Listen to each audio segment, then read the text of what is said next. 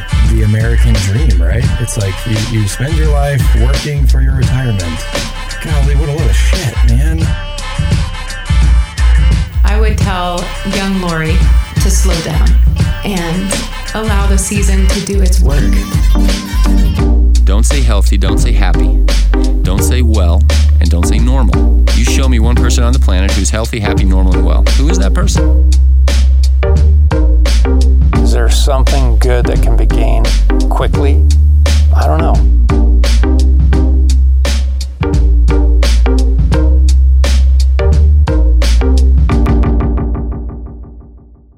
Guys, welcome back to the Ensigns podcast. Sam and Blaine here in the studio today. Uh, having just gone through a cinematic event, a decade in the making, and we're going to get to that. We're going to get to narrative theory, narratology, uh, our own history. Someone out there shaking their head going, guys, can you just go see a movie? Mm, yeah, we can. Not very often. But That's true.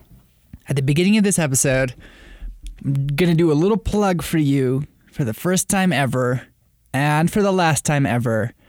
Just going to say, hi, folks.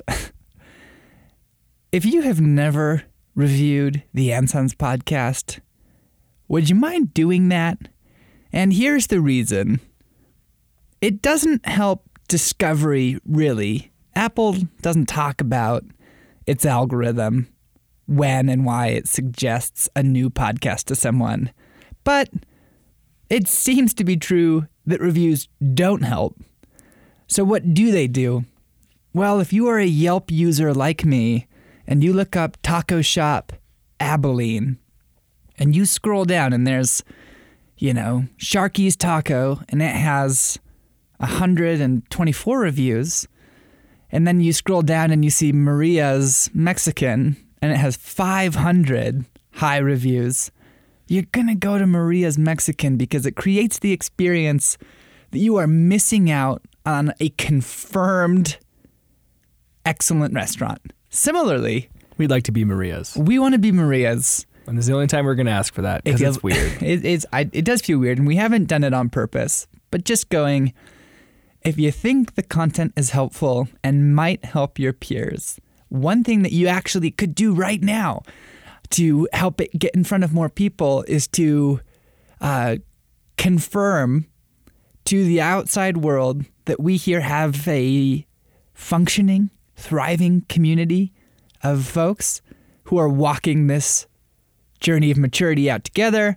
And it's not that hard. Like if you're on, if you use like me, the uh, default Apple Podcast, the iTunes Podcast app, you just search for the podcast and scroll to the bottom, and then it finally says write a review. It's not that easy to find, but it's findable. Boom. Starting today's conversation, uh, this is a quote from a scholar whose name is Clarissa Estes. And she wrote an introduction to a new edition of Joseph Campbell's classic book on heroism, which, besides being fundamentally wrong on some ideas of what a soul is and whether or not there's a psyche and stuff like that, it's still a helpful book, especially if you're George Lucas. But this is this is a fascinating observation on the need to engage long stories. She writes this When stories are shortened to bites, all the most profound symbolic language and themes, and thereby the deeper meaning and nourishment, is left out. The too short or superficial story colludes in supporting a mad culture that insists human beings remain frazzled, ever on the run, rather than inviting them by the telling of a compelling story at some length to slow down, to know that it is all right to sit down, that it is good to take rest, and to listen with one's inner hearing to something that is energizing, engaging, instructive, and nourishing. That sounds great. I don't know the last time I engaged a story like that. Well, And the point is, I don't know when I've got the time to sit down and engage a story like that. It's interesting, right? Where the most popular media for millennials and the most popular app on an iPhone is always going to be your news app if you haven't deleted that and go what that does is it gives you a constant stream of semi-stimulating mini stories flash fiction stories Yeah, I was gonna guess YouTube actually, um, which is similar. It's just it's slightly longer. I mean, I mean, like the average YouTube video is like five to seven minutes. Like it, it's it's a snapshot. It's a i won't watch it if it's longer than that Right? Yeah. I mean, you see those ones that are like twenty three, and you're like, I mean, it's not it's not a date night i don't have, I don't have popcorn sorry, you gotta buy me dinner first. um, But on the other hand, we are having this conversation because we just engaged that type of story in the form of uh, the conclusion to the Infinity Arc, the Infinity Saga in the Marvel Universe Endgame. yeah, I, I think we're gonna do our best. I don't No, think we're, I no we're not there's, gonna. there's going to be spoilers probably. There's, I don't want to have to. I don't want to have to Dance around govern things. myself that much. Plus, by the time this comes out, the spoiler ban has been lifted.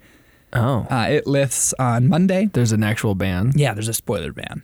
Who who enforces? I- I- I don't know Does that- Captain America come and beat you up? I don't know that it's enforced, but if you sort of Uh, check the mainstream news outlets, they're like tipping their hats to the Russo brothers' decade of work and going and ex- acknowledging their request to, for the first two weekends of the film, not ruin it for anybody. Yeah, I mean it worked. I didn't see it for like a week. Long, yeah, longer than that. I I didn't I didn't use the internet for that long. Now everybody can do that, Blaine. But yeah, right. We did just okay. We'll we'll have spoilers in the uh, somewhere so you know about that. But um, ten years. I mean, that's a serious arc of a story. And when we think of the great like long stories, we typically think of trilogies. We typically think of um, the original Star Wars or uh, Lord of the Rings, and it does kind of feel like people want more, right? Like when I look at those stories, I go, yeah, those were like the great epics when I was a kid that we were waiting for and we'd watch. But even those, like they almost weren't long enough, right? Like they would come out with the director's cut. And I remember a friend of my mom was just constantly playing like the behind the scenes stuff for the Lord of the Rings trilogy. I mean, like how long is the actual, like they, we just want more. We want more. And then you get obviously the the fact that Star Wars has grown from just being three movies to well nine soon in the actual arcs, but there's the standalones of Rogue One and Solo, and who knows? And They're saying they're gonna take a little bit of TV break shows and because, right, Star Wars fatigue is a thing. right? Well, we're at this moment where we are, uh, I don't know, teetering back and forth between satisfaction, ennui, and fatigue. Where, on the one hand, sort of knowing the end, man, I'm. I'm governing myself, even though I've said there's going to be spoilers. Here, are. they're coming right now. if you haven't seen it, stop this podcast. Wait until it comes out on DVD, and then next year, come find this. Oy. Knowing the end of a thing, we can all know that moment of like you you've been enjoying a book or a book series, and there's this there's this like tipping point moment, right? or you you begin to feel it in your stomach of oh if I can just if I stop now I'll I know that there's gonna be a few chapters ahead of me forever, but how can I possibly stop now? Like I need to, and then you finish it, and then there's this like sense of disorientation and loss with the fact that you know what happens to these characters. You I know. Who's alive, who's not. You know what choices they've made and not made. Like it, there's no more mystery, and there's something really like that we need about that for the story to land. And I'm surprised at also like the emptiness that it brings. I remember the day that I finished the Lord of the Rings trilogy for the first time. And I came up and I asked Dad, Do you think he ever was going to write anymore? And Dad was kind enough to not tell me that Tolkien was dead and therefore big no. Instead, he said, Well, I'm back. Sure sounds like the end of an epic saga. And I was like, Man, it does. Maybe he's got more in the works. And maybe he does, but they won't be realizable on this side of eternity. yeah, that longing. Um, and then obviously we're a family that loves story, as we've recorded podcastings in the past. Um, but for us, like stories are orienting, right? Like uh, they, in the good and the bad, they reveal things for us about like things that we want to have, ways that reality is unfolding, uh, characteristics that we wish we had, or ways to interpret our pain that we hadn't thought of before. Like it, other stories are like these things that we keep holding up in front of us, and we need them. Yes. They're super, super helpful, and sometimes they're not. That's right. And so we thought in this conversation it would be, you know, in addition to riffing, kind of interesting to go a layer deeper into what really is happening and what are some of the stakes. Because what do we do when I feel this simultaneous, uh, like the loss of man, I've tracked with those heroes for so, I've tracked with that saga for so long. Like, when I was working in Costa Rica, the only English film I had with me was Captain America. So I watched it like as a form of medication to go, they're all speaking English. Listen to all this English.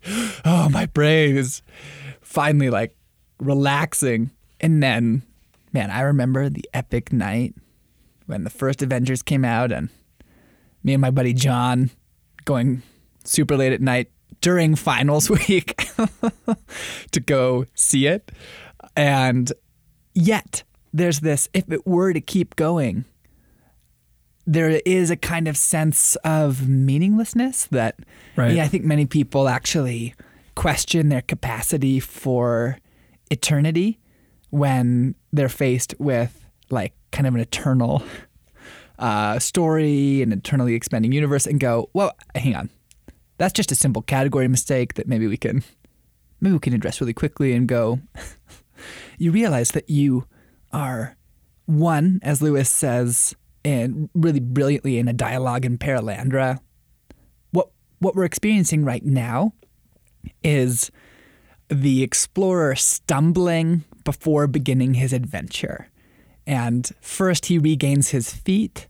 And most of what we're experiencing in this dispensation is all creation regaining its feet, recovering from the introduction of evil, culminating in the elimination of evil, at which point we will be ready to begin our original destiny, which will include our uh, fully stepping up into who we were, the kind of creature we were meant to be, which is built for an eternal destiny. So you won't have a problem with eternity, everybody. Uh, you'll enjoy it. But story. But there's a reason the stories work the way they do. I mean, think about the opening of this latest and and final of the Infinity arc. You've got Captain America at the help group, right, in that circle, and I. I had this moment where I'm like, yeah, we this we don't come to movies to see this. I don't want to see the five years in between. I don't want to see your day to day. I know what day to day boring feels like. I got plenty of that. Get Yes. back into something spectacular that is like clear and obvious and definable because you sitting around a help group about a tragedy isn't isn't how I want to spend my time. Right. Our moment is definitely changing what story means and the and the function it's going to perform. Really quickly is, you know, brief overview. Some of the original drama theory comes from Aristotle, and he's the guy who writes that a story has a beginning, a middle, and an end. And everyone goes, duh. But I go, what if no one had said that? There are lots of things that are going to be obvious that haven't been discovered yet. And I think it's, I mean, Aristotle is a notable genius in his ability to put boundaries on things. And films work that way. Films have a three act structure, they have a beginning, middle, and end. That's from Aristotle. That sort of develops, fast forwarding all the way to the classic modernists. Flannery O'Connor has my favorite definition of a story, where she calls it a complete dramatic event where the action is constrained through the characters and the characters are revealed through the action. That's from Mystery and Manners, a mandatory book for all writers. And that's that's kind of partly true, right? Where we don't really think that the action is entirely constrained through characters because we are participants in an epic story, and whether or not we participate isn't going to inhibit that story, which is what's like the Marvel Universe, where that action isn't remotely constrained through what the Hulk can and can't do. The Right. the universe is going to do its thing, and they can play their role or not. Right. But we have this other thing. There's sort of a, a ranking scholar in the narrative, narratology, study of story field is a guy by the name, I can't just, I just forgot his name. Brian Phillips, I think. Brian Richardson, University of Maryland. And he has this extended definition that's really interesting for talking about our experience of Marvel story and big universes. So he begins, he defines story this way A story is a teleological sequence of events linked by some principle of causation. That is, the events are bound together in a trajectory that typically leads to some form of resolution or convergence. Maybe we can unpack that, but that's a, I don't know, both a very helpful and a very, very, very, very loose definition. Uh, but then he points out here's what's valuable many narratives resist, elude, or reject plot. Especially here in the 20th century, narratives remain insistently fragmentary, open ended, contradictory, or defiantly plotless. And there are lots of kinds of plotlessness. Uh, there's a New Yorker writer, Maya Phillips, who writes about Brian Richardson and narrative. And she points out that, like The Simpsons and Law and Order, utilize smaller, loosely connected narratives to allow for the maintenance of a comforting, predictable stasis overall. And then extended novels like Proust's In Search of Lost Time allow a single narrative to emerge out of nonlinearity in an effort to produce a more accurate representation of thought and memory. So, what we kind of have in our experience of these huge universes and in Star Wars fatigue is uh, loosely connected narratives that slowly develop. The Simpsons is, a great example where there's there are sometimes the characters might get slightly older, or sometimes something is happening in the background, like part of the neighborhood is demolished. But it doesn't matter because what there really is in this world is stasis. And as soon as that happens, I check out. I go, it's the Star Wars, not Star Wars, it's the Star Trek phenomenon where if you never kill a main character, eventually your only audience are going to be diehard fans who like the experience of watching the universe, but liking the experience is a narrow appetite, whereas everybody loves a really good story. Therefore, like the appeal of a movie like Logan is actually wider because it's a narrow beginning, middle, end story that you don't need to know the rest of what happened in the Marvel Universe to enjoy it. Therefore, you don't have to be someone who likes the Marvel Universe to like the movie. It's interesting. Okay. Theory's good. Big words are good. Defining why things are is worthwhile. But bring this back to why why it matters to be defining story like that and to why does it matter to separate two kinds of story from the things that aren't changing to the things that are like what what draws your eye to that why is that a, a thing Well, go with me to a book that's actually about healing. Agnes Sanford's famous Christian book on healing prayer. And she has a really interesting observation in arranging your life in view of the realities of God. And she writes this If we turn on an electric iron and it doesn't work, we look to the wiring of the iron, the cord, the house. We do not stand in dismay before the iron and cry, Electricity, please come into my iron and make it work. Why I think that's fitting here, because she goes on to talk about what are you doing that actually aligns yourself, like to take advantage of what's available for you in God. Hmm. I think one thing that gets in the way, both of our enjoyment of God and of our ability to engage our own story, is not having like really good story myth architecture to go, you know, a story isn't supposed to teach a lesson. A story tells you about the nature of reality. We've told we've talked about that before. And to go, like a hero, I love words that are so ancient they just vanish into into deep time where we don't know the beginning of hero. It's sort of um, it's projected or proposed that it actually ends up meaning uh, defender or protection, and it has to do with the feeling that you get when you're around a particular kind of person. Like, and it can even be, you know, when you're like bored at a party and then like a person comes in who's really relationally rooted and you just feel better and you go, that's actually a part of heroism. So, coming back, coming back, back, back, back, back out of theory into if we need to look at what story is doing in our moment uh, to be intentional about ways that like our hearts can be sustained through good story and then also be kind of watch out for like uh, inclinations of story that are eroding our connection with reality. So when you see iron man work through this film's long trajectory of sacrifice, deeply foreshadowed in the first Avengers film when he has to take the nuclear missile up into space and he knows it's a one way ticket, but then he ends up surviving. But you go, whoa, that actually, that courage, sacrifice, that's telling you something about Hero, which I'm like, yes.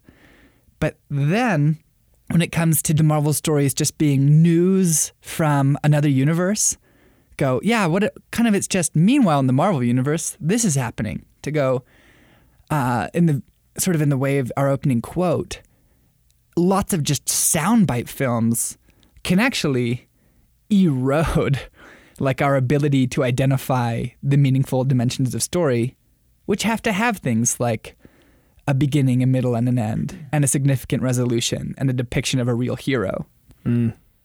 So I- I realize I come to story with a couple different expectations. Um, there are some movies I see just like our conversation we actually had uh, recently, just just to have that space of I want to be entertained. I want to I want to watch Spider-Man into the Spider-Verse and not like I don't ha- or I I don't come in with a connection to these characters already. I don't have an expectation. I I really do.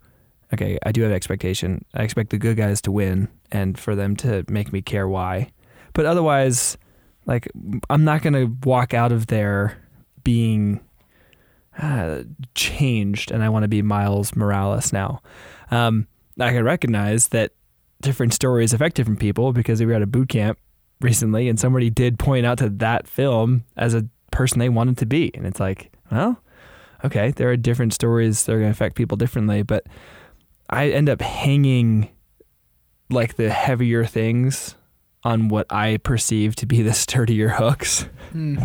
And I I think that's from learning that some of those things that look sturdy aren't always and so like Tony Stark has not been an awesome character the whole time Right. and they've liked the fact that he's a billionaire billionaire playboy philanthropist Genius, whatever, Genius. whatever it is he says. I mean, he finishes this arc and he has like what everybody sort of knows is good. You have like a cabin by a lake with one woman who you've actually been in love with this whole time and your daughter. And it's like, yeah, that's Boom. that everybody goes, "Oh, look what he's finally got now that he's had like the naked models running around his mansion on the seaside." And you look at it and you're like, "Oh, that'd be kind of fun." But ultimately, like, do we want to wind up like that? Isn't it interesting too that the Marvel heroes that do retire kind of choose these rural? Maybe it's because it's an American story. well, But yeah. go Hawkeye, you see him on his ranch, and then you go and see Iron Man on his lake house, and go. Does anybody retire in like a lame apartment in the city? but you know, oh no. so Iron Man, great example. Talking about our like contemporary inclinations of story. One thing you know, you want to know one thing that bothered me is what's with the absence of mentors? If we want to talk about things that are key to story, why is the playing field between the heroes so level? They're all it's all about figuring it out with your peers.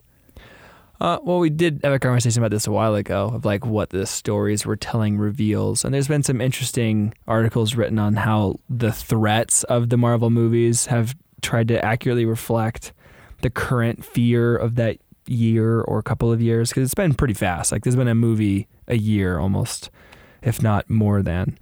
Um, so yeah, our fears definitely progress pretty quickly as a culture. But yeah, right, like the fact that find a father figure in most of those people's lives, find a mentor, find someone that's going ahead of them. They're kind of just butting heads into each other, trying to figure out like who's strong and what is the moral compass and and and the more the lesson is the you know the fact that you perceive about reality is yep you just figure it out. And i go whoa that's interesting and problematic because as i talked about when i was just learning some basic carpentry and building a shed we are meant to exercise the muscle that is reaching out for the Father, and fatherhood is core to the nature of reality in the Trinity. It wasn't like, Father, father me by me miraculously figuring out the right way to get these fasteners in. It was, Father, father me by me making the choice to call a builder or ask a question of a sales associate at Home Depot and just go, you know, hold up two different hinges and go, I'm hanging a door. It's on a shed. It weighs this much. What do I need? And actually, it provides an opportunity for fathering a reality of the universe to like come into my story. And when the stories are telling you, yeah, don't do, I mean, that's not there. That is, if that isn't revelatory of an orphaned era, Yeah, no, it's totally there. And I think I think that the writers are also trying to fight that a little bit and that Stark does have his relationship with his dad sort of. I mean, there's like the element that ends up saving his life that his father like designed into the amusement park back in like Iron Man 2 or something like that. Um, there's the arc of Loki and Thor's relationship with Odin and like him being this kind of warring person to this sort of gentler pixie dust on the cliffside there.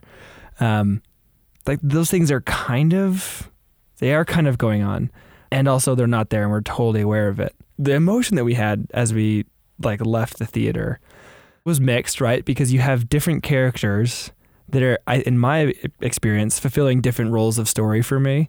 Somebody Mm. like Captain America or Iron Man actually do have these long arcs of development and loss and sacrifice and a moral compass that some of the other characters are more of like the summer flick type. Let me just go watch Spider-Man take down a, like a flying hawk person, and then you try to like a vulture person. yeah, right. You like layer them in on top of each other, and you kind of go, like, oh, you have you've been using different definitions of epic for the same characters in the same universe, and now you're gonna like smash them all on top of each other. I mean, you had freaking Doctor Strange, who's like fighting off the darkest being in the known universe, who's gonna consume all, and he just sort of like shoos him away by sticking him in a time loop, and then you're like, okay, and then he's like worried about aliens now, like. I, these don't seem to be the same size. and so for me, like I have this experience of of kind of that similar loss of yeah, I've been tracking these characters and I am glad that they've been brought into a landing because I do need a landing. But not all of them landed. Not all of them died or aged out or flew off overweight into space. Um, some of them are- have future movies, and I found myself going like, I don't care about Peter Parker flying around Big Ben fighting some other small scale monster. You can't tell me this is like the most ultimate fight ever of all time we've been building towards. And now it's done. And guess what? This summer, we've got what Spider Man's up to now. And I'm like, oh, This is why I don't care what Spider Man's up to now. right? It's interesting. I think this is why I actually like the one off Star Wars films that take place in the old universe. There's something there's something true about a mythological universe that you can always go into it and tell another story. But for me, you can't interfere with the universe's beginning, middle, end. And Right. so you can always go tell another story about Thor inside Norse mythology. But you can't mess with like beginning, War with the Giants, Final Ragnarok, and then actually this other thing where there's like a rebirth of the gods and then some forecasted eternity that you don't write about. Because if you get into that, you create this ennui feeling. You go, oh, wait, it's just circles. And go, no, no. It has a beginning, middle, end. And you can go in. And so the Star Wars ones that are like, but what's happening now in the universe? I'm like, I don't care. I like the part you're telling me about reality, which is creation, fall, battle, restoration, and then some eschatological future. Right. go, don't try to tell me that, like, what. That's why I don't like what Peter Parker's doing now. I go, it's after the frickin' Infinity Saga. Go back. You can go into the Infinity So- Saga and tell me a story. because you're a geek and you would like to know more about that thing, like the Star Trek analogy you made earlier. There is a type of person that, like, yeah, give me more inside that world, though I know its trajectory isn't really going to change. Like, if they came out with a new Thor movie that happened just as like an adventure, that would be like my first category of, oh, this isn't changing the trajectory of things. The beginning, middle, end hasn't really changed. This is somewhere in the middle. I know he's going to be okay. It's going to be like a nice little micro arc. I'm not worried. Like I'm going into it for a certain reason. But you get into these things where you're like, well, now we're going to change the end, and the end wasn't really the end. The end was the end for some of us, and you kind of sort of have this reaction of, uh, like, what the heck? So, as a different train of thought, I was watching this film by a contemporary of Hayao Miyazaki, and so it's animated style. And I found myself as I was watching it and the plot's progressing and things are happening, I was blown away because everything actually fit. Like the characters are being true to themselves and the arc was being true to the arc. So I wouldn't have necessarily wanted things to go the way they did. And there's a sacrifice, there's growth, and then it ends. And I had this moment where I'm like, I am satisfied with this story. Mm. I didn't want more. I didn't want it to change. It didn't have these sort of, eh, if you squint sideways, it still kind of works feel that sometimes some of the Avengers movies do have, where you're like, okay, everything went terribly. But then we made a time machine. And you're like, what, did you say that out loud just now?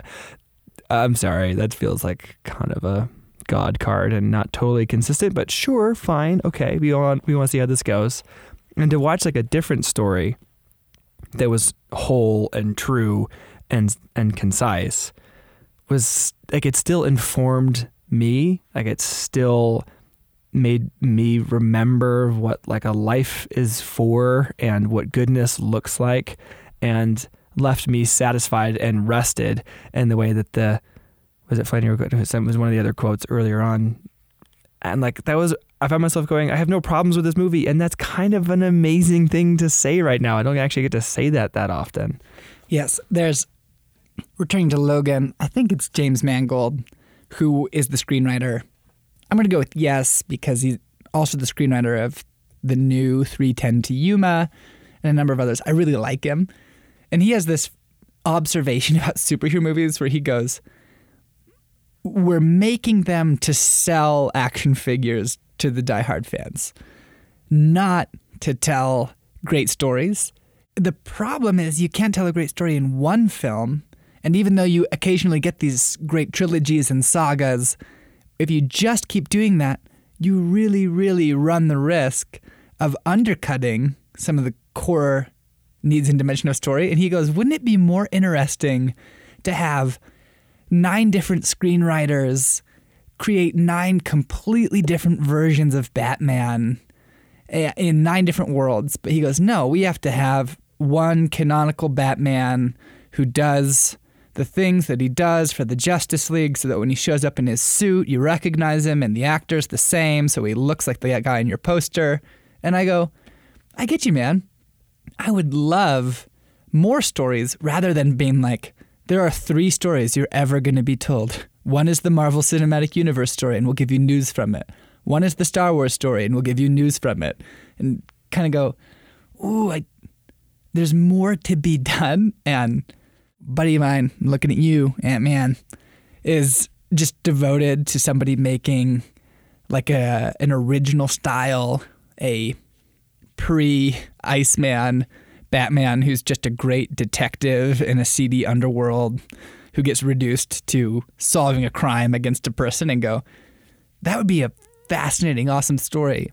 And we're never going to see it because unfortunately, Batman right now is no longer Ben Affleck, but it's going to be somebody else who's going to work with Aquaman. Did you see Batman, Batman was a samurai there for a little bit? I mean, you know, these things do happen. Uh, and those are awesome. and I, I know you loved Bane in that. You yeah. All great thing about these big universes. seconds. Yeah, it was just ridiculous.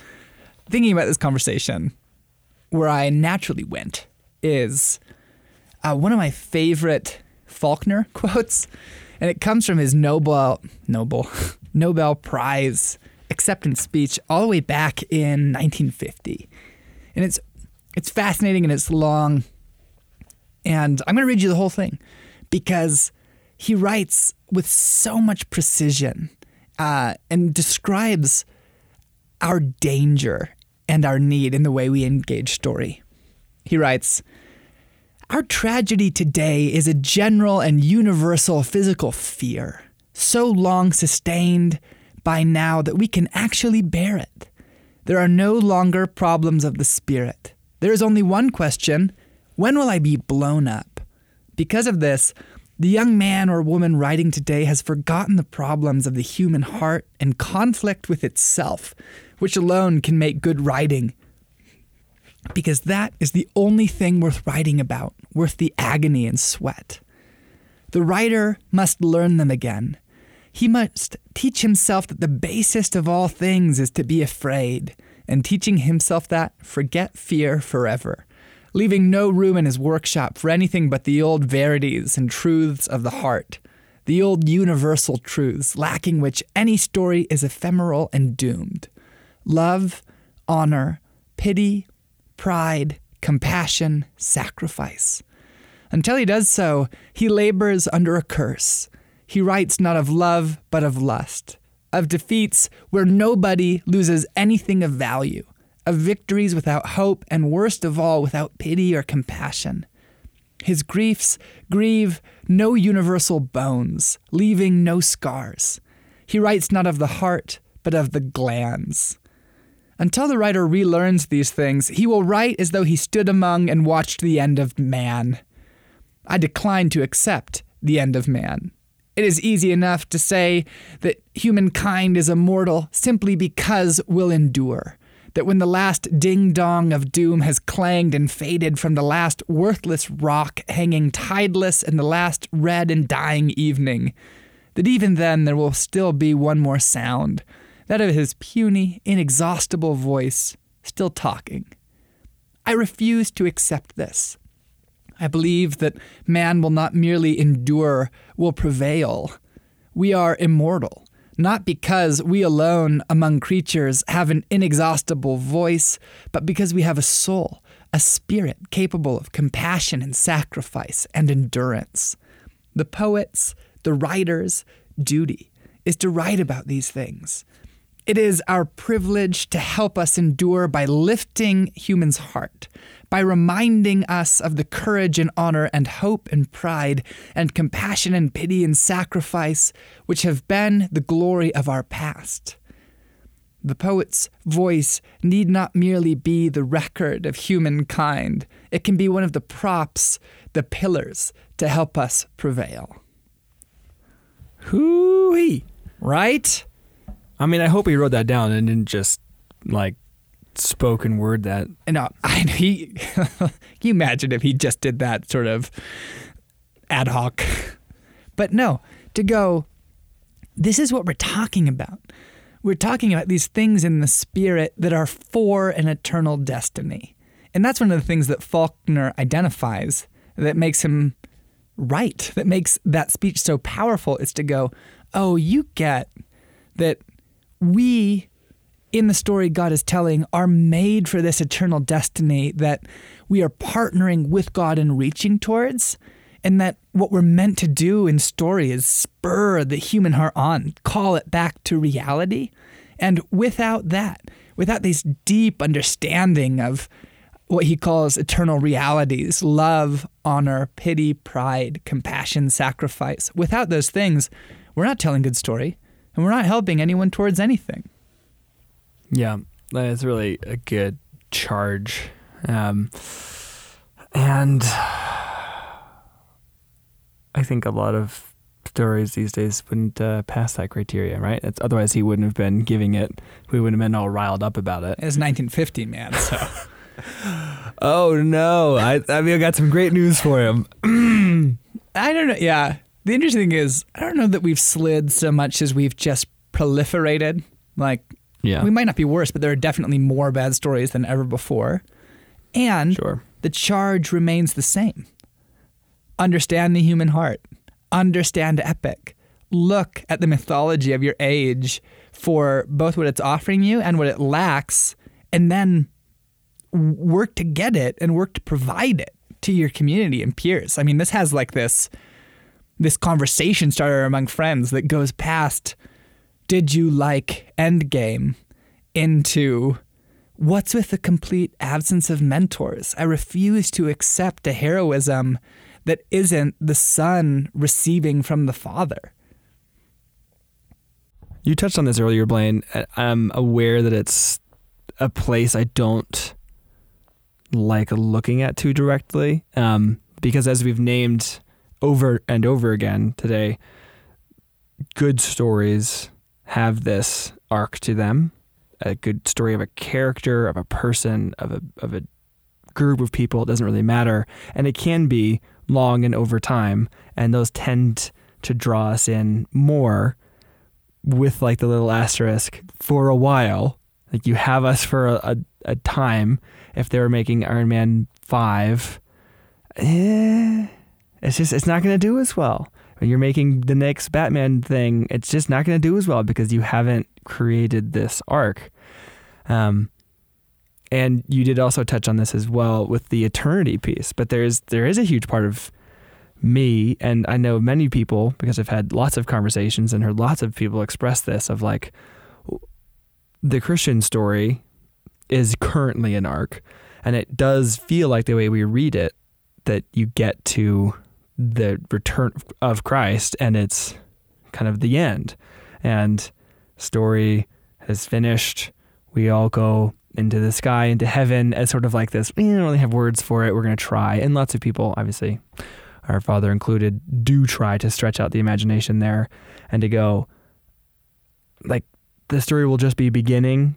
C.S. Lewis is like, we're going to be further up and further in. Every everything up to that point had been but the intro and the first page. And you're like, I need that because if that isn't true, then the Christian story actually kind of sucks with its end, right? Because I understand why people reduce it to just your own life because that, the, the end is the end is like a, a thing in the sky. There's no more drama. The Christian story doesn't just suck because of all of the other amazing things like it, that I, I use that phrase because it finishes and then the drama, the the test, the arcs are all done.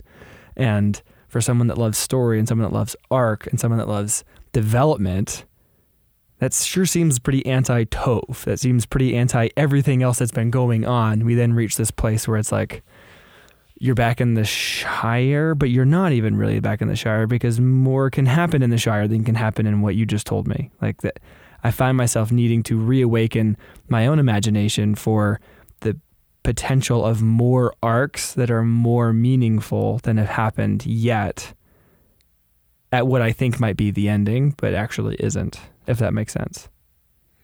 Yeah, it's the the tension between uh, you know our finite moment and the fact that we are eternal creatures. But it's a really good one, especially with, Endgame to go. The world kind of gives you two options, and I think it's actually aware of two realities. And one option is things end.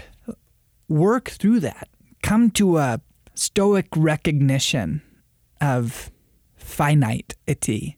And the other one is no, it doesn't. The heroism of these characters lives on in the next generation of superheroes. So, like, the other one goes infinity. And neither one is actually satisfying. What we need is instead what I'll what I just call the concept of destiny that the world is very much for something and we will be in a deeply satisfying and engaging way moving towards that and go God did not create the world for the fall. Did he create it with like a brilliant idea in mind that our hearts are engineered for? Yes. And so I'm I'm sensing a whole other podcast at some point that's on like frames to actually help you look forward to eternity.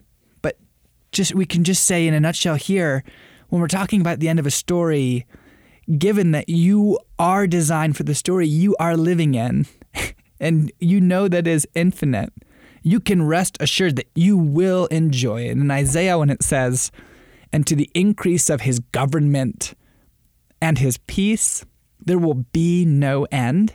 You go, wait a minute. So No. you're saying something happens, that it's not this single chord played on an organ, Right. like the glorious ah, and the all just happens to go on forever, but it goes, no, no, no, no. The kingdom of God is doing something you will participate in and finally realize that you're being freed into the activity you were built for. Right. That'll be a satisfying beginning. Right. Like back to Endgame, I had a much more like chills running through me, pumped moment when all of the armies arrive on the battlefield behind Steve Rogers and you're like, "Oh my gosh, he's all alone. He's to face this down." And then there's just like this the music is coming, the doors are opening and like all these people are walking forth and you're like, "Oh, hell yeah. Like this is awesome." And like I had that moment to, for me was much more kingdom than the conclusion of Steve Rogers' life where he's like passing on the shields to Yes. the next guy. I was like, I don't care about the next guy. And then it's like, oh no, like I, it wasn't like I just no, you are you, and too much of this universe was hanging on you.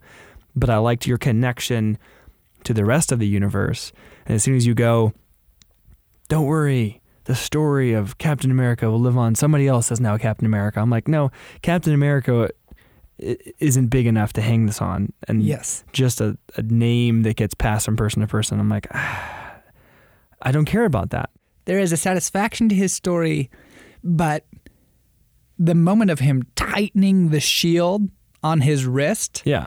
is far more revelatory of what we call the end than is the passing of the baton Right. and go, oh no no no. It like that is an analogy for the kind of thing you know a great ending is. But him doubling down on his identity and role would actually be like, stop, boom. That's what we're talking about when we're talking about the conclusion of the epic. And then it really begins. And I'll say that again and again because you, you sort of trace this thread across not just Lewis, but against the tradition of saints that goes, pay attention, buddy. Paul the Apostle goes, everything is being held back, held back until at the right time we'll all be unleashed into the glorious times ahead and go, wait, wait, wait. The, everything is being restrained until there's like the starting gate is opened and then there's discovery. That's an ending worth orienting yourself to.